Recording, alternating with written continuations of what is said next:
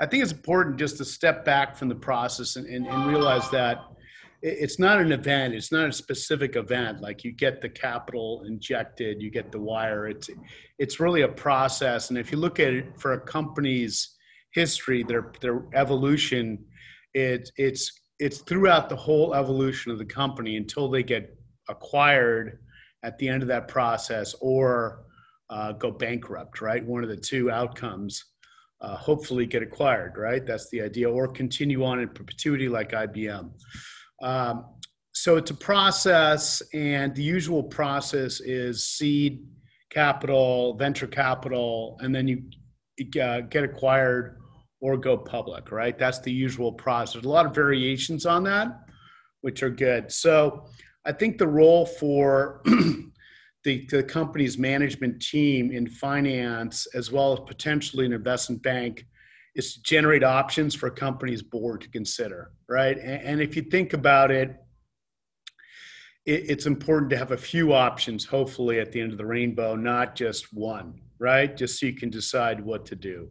And I'll just give you a few examples of that, of generating options. So, a lot of people run their seed round, they're trying to raise the first million dollars and then they raise the million dollars and then they start their A round. And what I always encourage people to do is to run their seed round in process with their A round because the A round will take six months. So you don't want to raise your seed round and then all of a sudden run out of runway, run out of capital. You want to, you know, have options. So try to run your seed round in parallel with your A round. You can keep both rounds open. There's no problem there.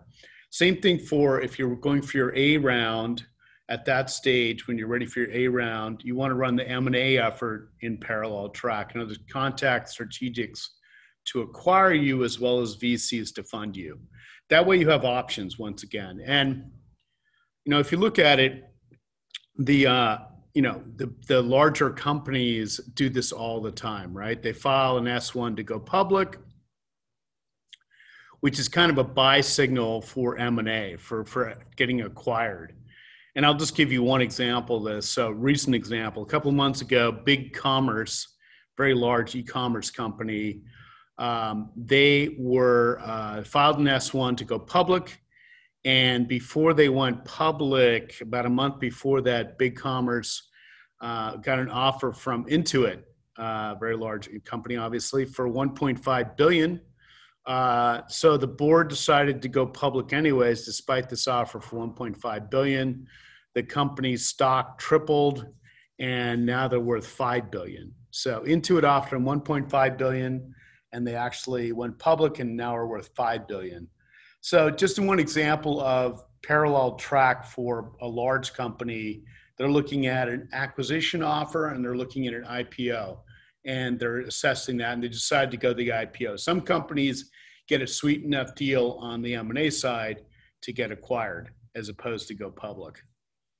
So generating options is very important. Um, in terms of the process, just very briefly, you got to look at your strategy, create an executive summary, create a management presentation, which is typically a PowerPoint, and create a target matrix with likely uh, investment opportunities. Uh, be prepared for very high rejection rate. I think that's important. Uh, process runs four to six months. If out of a hundred different targets, you can get two or three offers, that is fantastic. That's typically the ratio.